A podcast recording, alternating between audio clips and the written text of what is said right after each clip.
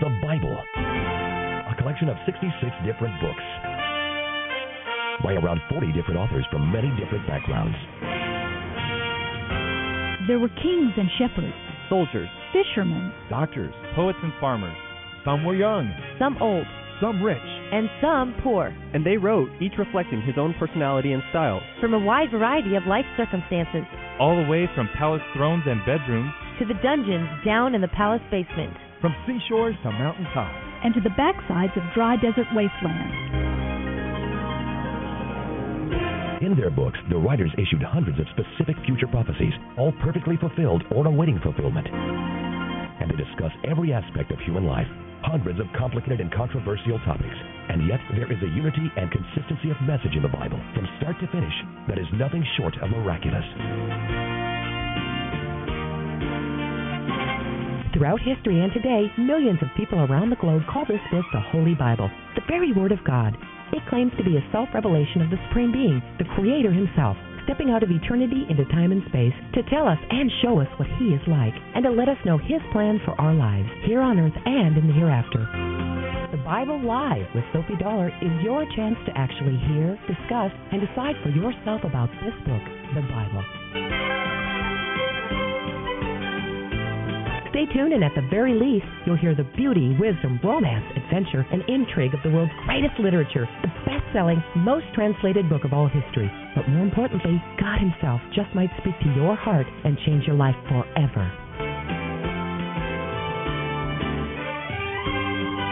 Now, here's the host of the Bible Live, Sophie Dollar.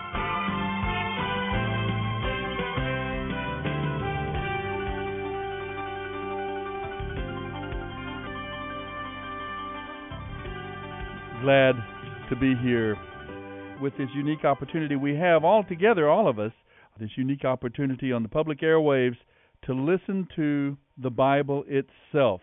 By the way, I'd like to mention and say thank you to so very many of you, not quite enough of you, but so many of you who recognize what we're trying to do, broadcasting publicly the Bible itself in this era when, to many Christian leaders, there is increasing and almost a very dangerous ignorance of this book, the Bible, here in our own country, founded and based to a great extent on the teachings of this book, the Bible, not only our governmental systems, but our society and culture, is so strongly impacted by this book that, as one of our presidents has said, that if the teachings of this book stop being generally well known throughout the culture that our society would not even be able to sustain itself. There would be no support, no foundation for it.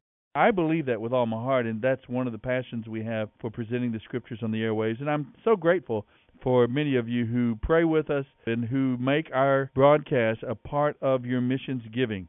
Even a small part on a regular basis is so helpful to us. So I want to say thank you for that. Well, we're going to continue our way through the book of First Samuel, picking up in chapter 25. But right now, let's go to Psalm 59, talking about the time that David was rescued from Saul's attempt to kill him in his own home. Psalm 59 Rescue me from my enemies, O God. Protect me from those who have come to destroy me. Rescue me from these criminals. Save me from these murderers. They have set an ambush for me. Fierce enemies are out there waiting, though I have done them no wrong, O Lord. Despite my innocence, they prepare to kill me. Rise up and help me. Look on my plight. O Lord God Almighty, the God of Israel, rise up to punish hostile nations. Show no mercy to wicked traitors. They come at night, snarling like vicious dogs as they prowl the streets.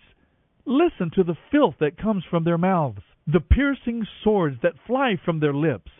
Who can hurt us? they sneer. But Lord, you laugh at them. You scoff at all the hostile nations. You are my strength. I wait for you to rescue me, for you, O God, are my place of safety. In his unfailing love, my God will come and help me. He will let me look down in triumph on all my enemies. Don't kill them, for my people soon forget such lessons. Stagger them with your power, and bring them to their knees, O Lord our shield. Because of the sinful things they say, because of the evil that is on their lips, Let them be captured by their pride, their curses, and their lies. Destroy them in your anger. Wipe them out completely. Then the whole world will know that God reigns in Israel. My enemies come out at night, snarling like vicious dogs as they prowl the streets. They scavenge for food, but go to sleep unsatisfied. But as for me, I will sing about your power. I will shout with joy each morning because of your unfailing love. For you have been my refuge, a place of safety in the day of distress. O my strength, to you I sing praises. For you, O God, are my refuge, the God who shows me unfailing love. End of reading Psalm 59.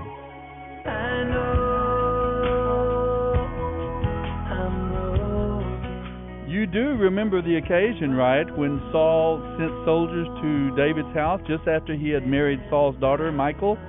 And uh, Michal actually saves David, and this psalm is written about that occasion. I'm going to have to look at that. That is powerful teaching for us tonight on the Bible Live. The problems that David faces, maybe one of the reasons that David became a man after God's own heart he experienced a lot of difficulties, a lot of hardship, a lot of pressures in his life, and maybe that kept him on his knees before God, that kept him humble and broken.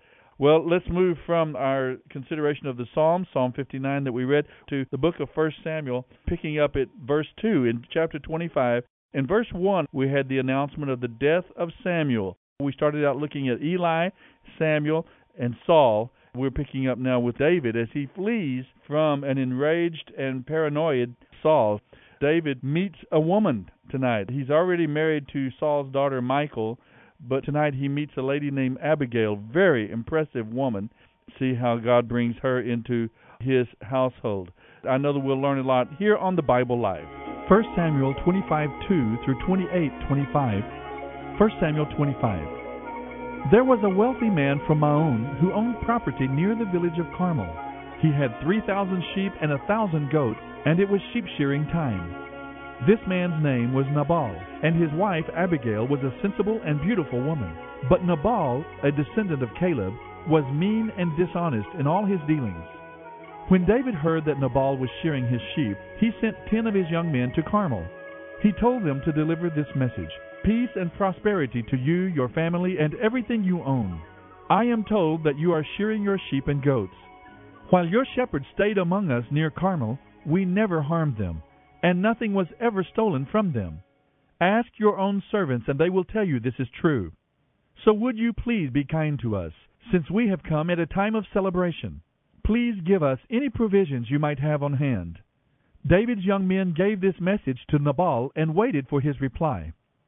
Who is this fellow David? Nabal sneered. Who does this son of Jesse think he is?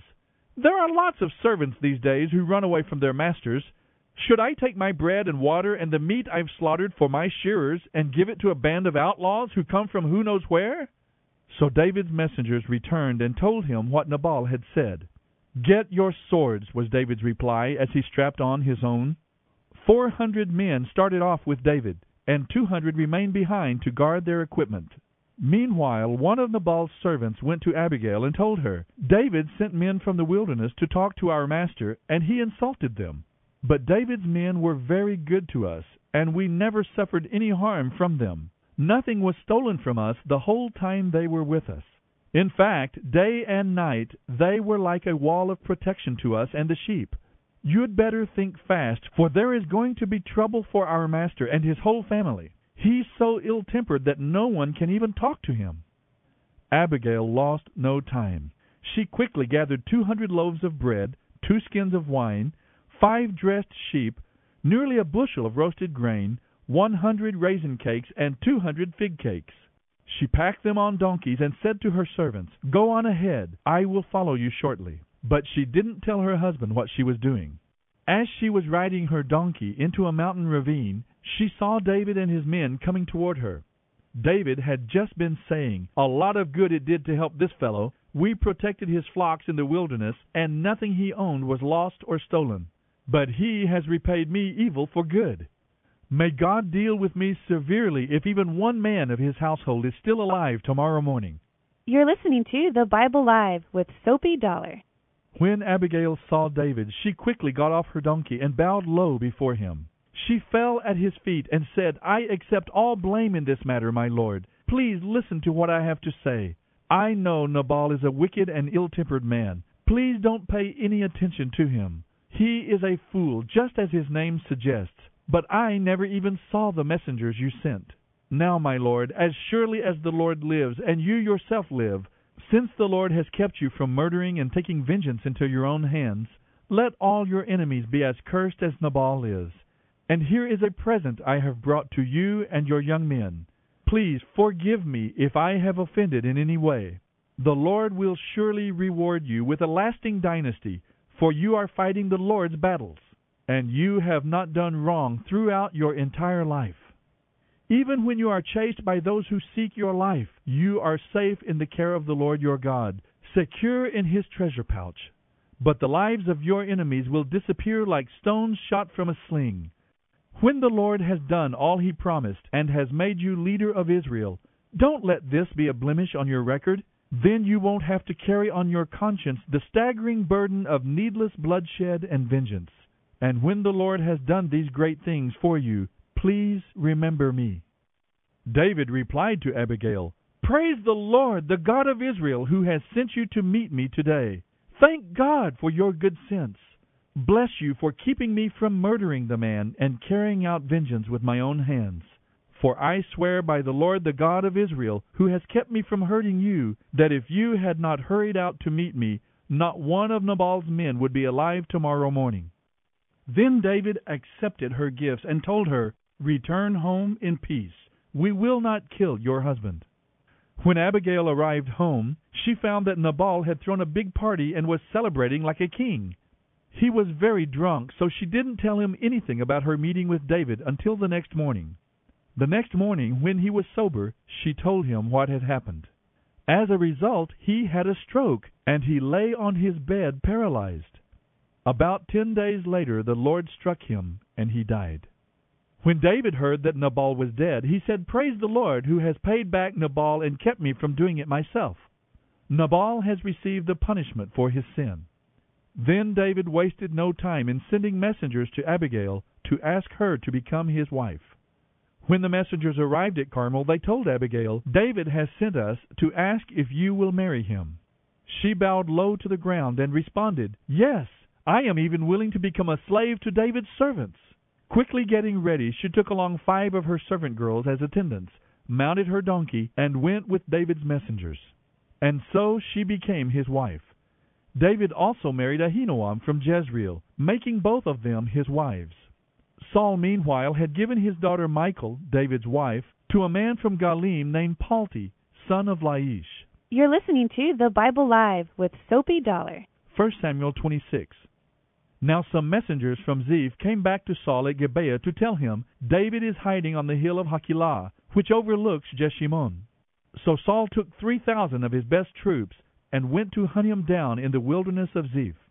Saul camped along the road beside the hill of Hachilah near Jeshimon, where David was hiding. But David knew of Saul's arrival, so he sent out spies to watch his movements. David slipped over to Saul's camp one night to look around. Saul and his general, Abner, son of Ner, were sleeping inside a ring formed by the slumbering warriors. Will anyone volunteer to go in there with me? David asked Ahimelech the Hittite and Abishai, son of Zeruiah, Joab's brother. I'll go with you, Abishai replied. So David and Abishai went right into Saul's camp and found him asleep, with his spear stuck in the ground beside his head. Abner and the warriors were lying asleep around him. God has surely handed your enemy over to you this time, Abishai whispered to David. Let me thrust that spear through him. I'll pin him to the ground, and I won't need to strike twice. No, David said. Don't kill him, for who can remain innocent after attacking the Lord's anointed one? Surely the Lord will strike Saul down some day, or he will die in battle or of old age. But the Lord forbid that I should kill the one he has anointed. But I'll tell you what. We'll take his spear and his jug of water, and then get out of here. So David took the spear and jug of water that were near Saul's head. Then he and Abishai got away without anyone seeing them or even waking up, because the Lord had put Saul's men into a deep sleep.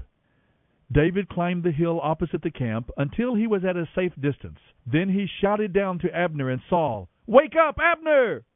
Who is it? Abner demanded.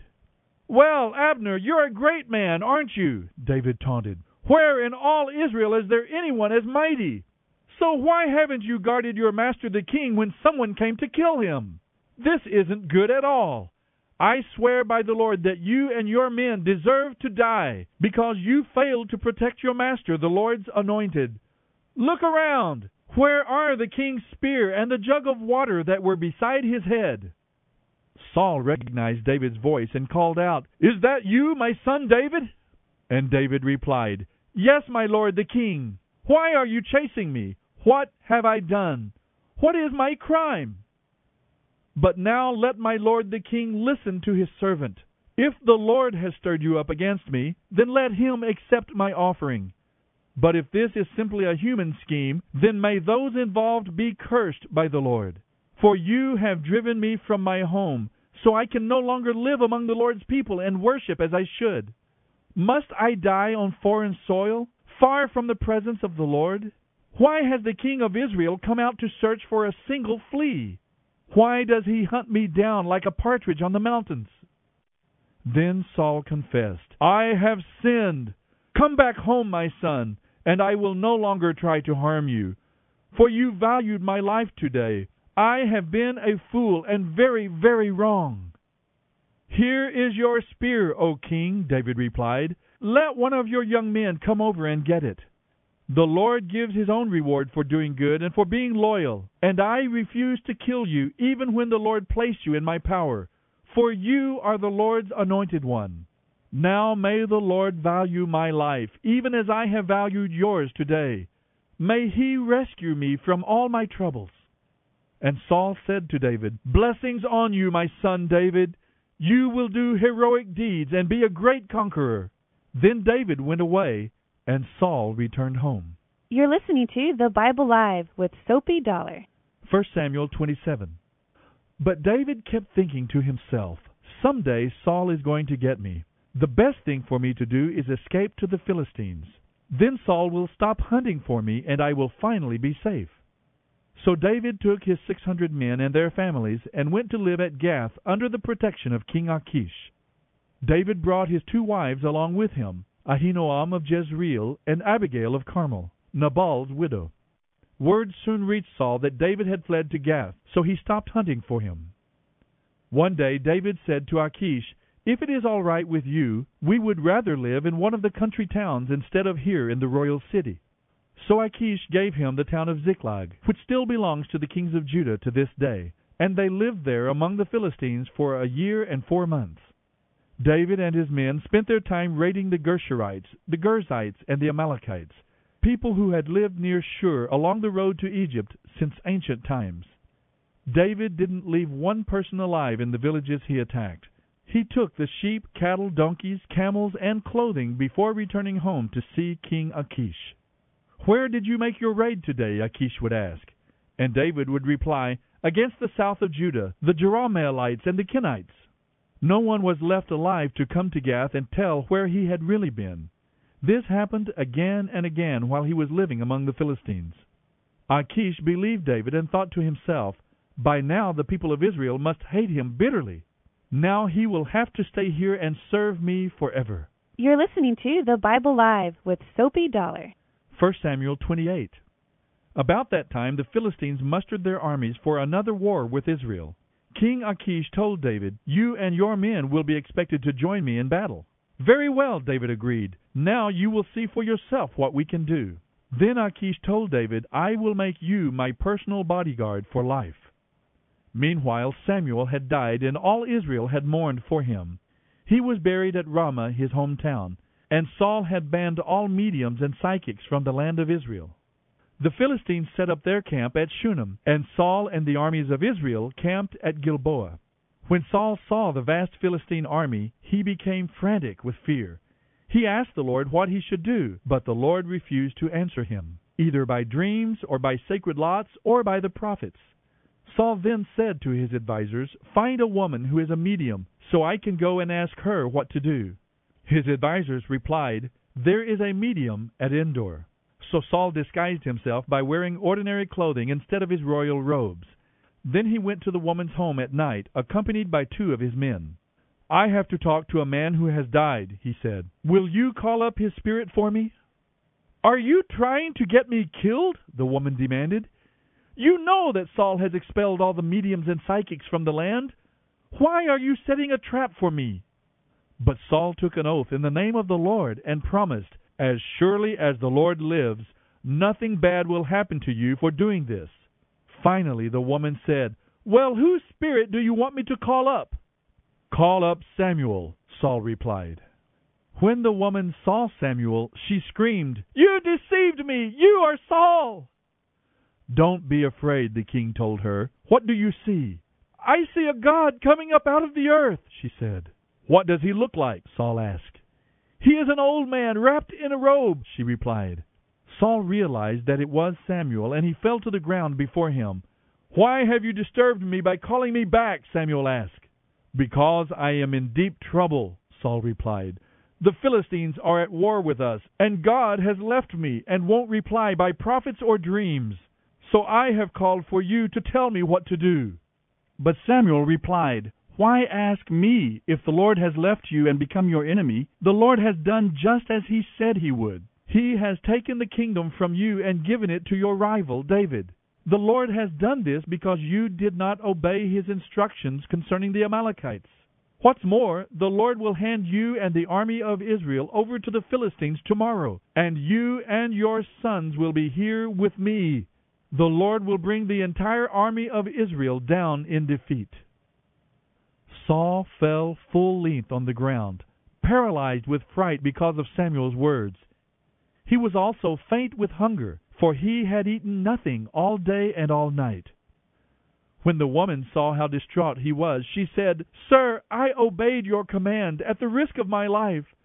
Now do what I say, and let me give you something to eat, so you can regain your strength for the trip back. But Saul refused. The men who were with him also urged him to eat, so he finally yielded and got up from the ground and sat on the couch. The woman had been fattening a calf, so she hurried out and killed it. She kneaded dough and baked unleavened bread. She brought the meal to Saul and his men, and they ate it. Then they went out into the night. End of reading 1 Samuel 25 2 through 28 25. Even in the little things never seemed too big to me, and the things I thought didn't matter much at all. You're listening to The Bible Live with Sophie Dollar. My daily bread to the strength I need to get out of bed when I fly, when I'm about to fall. Oh, it's you and me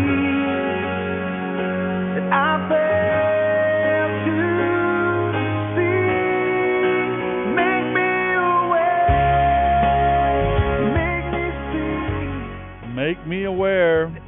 The greatest problem that believers have is to believe. And sometimes unbelief itself is not our problem, it's ignorance or just distraction. That song says a lot. Make me aware, O God. Keep me aware of your presence every day, all along the way. Sometimes I get started with the Lord and then I forget him about mid morning and then all of a sudden I remember about mid afternoon. Oh yes, that's right. God's here. I belong to him. We lose sight, we forget, we move out of the position, the place of faith and trust, and we often get ourselves into problems in those moments. These are very, very interesting passages from the book of First Samuel. What an amazing life this man David lived. From one adventure and one struggle to a next. By his very life, God molded him and forced him to his knees. This was a man who had to trust God from day to day for his very existence. And all the while, he has this promise in the back of his mind that he has been anointed by Samuel. Tonight we saw his passing to be the next king. And here he has these opportunities to kill the one who stands between him and the fulfillment of that promise, and he will not do it. He will not kill God's anointed. The ends do not justify the means.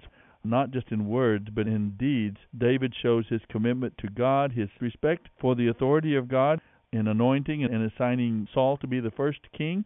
David respected that and would not take that into his own hands.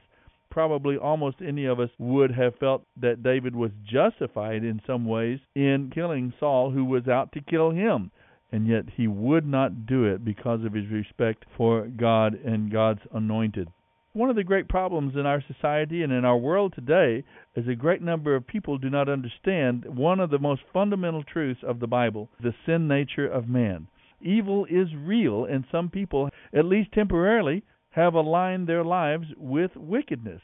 At the core of their being, if their primary allegiance is to themselves or any other thing or person besides the true and living God, then at the very core there is wickedness. Very nice people can be very wicked. I have read stories and books about people that you would definitely consider evil and wicked. Sometimes they can be very charismatic, very nice, very friendly, very generous, kind people outwardly, and yet we know in the core of their being, in their heart of hearts, there was emptiness, there was wickedness. We get a chance to look at David in light of these particular challenges Nabal's name means fool, very correctly and aptly named, but Abigail is wise. She advises Nabal wisely. He doesn't accept her advice, but then she advises David against revenge. She took swift action. She was a skilled negotiator, obviously a woman of faith, and God rewarded Abigail's faith in him.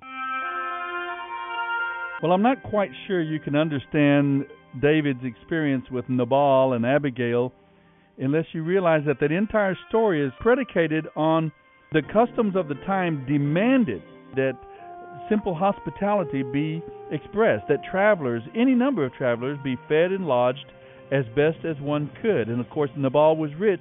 He could have taken care of David and his men easily, but David, of course, was not even asking for a handout. We see that he had protected Nabal's shepherds and Nabal's herds for him. And so there's a lesson about generosity to the needy and especially as well pay workmen their due. Well, we see the setup for the end of Saul's 42 year reign in the beginning of a new era under King David. Bible Next time. Live with Sophie Dollar. Sophie reads from the New Living Translation by Tyndale House Publishers. The Bible Live is dedicated to helping promote spiritual revival across America, and your financial support is needed to help keep the Bible live on the airwaves of your city.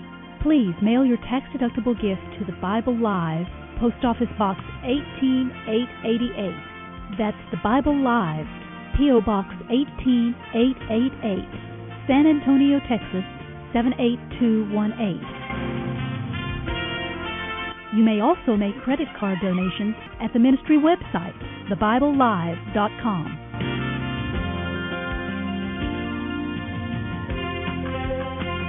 Now don't forget, join us each weekday for the Bible Live with Sophie Dollar. Start today, and in one year's time, we will read and respond together to the entire Bible. Let the most important word you hear each day be God's Word.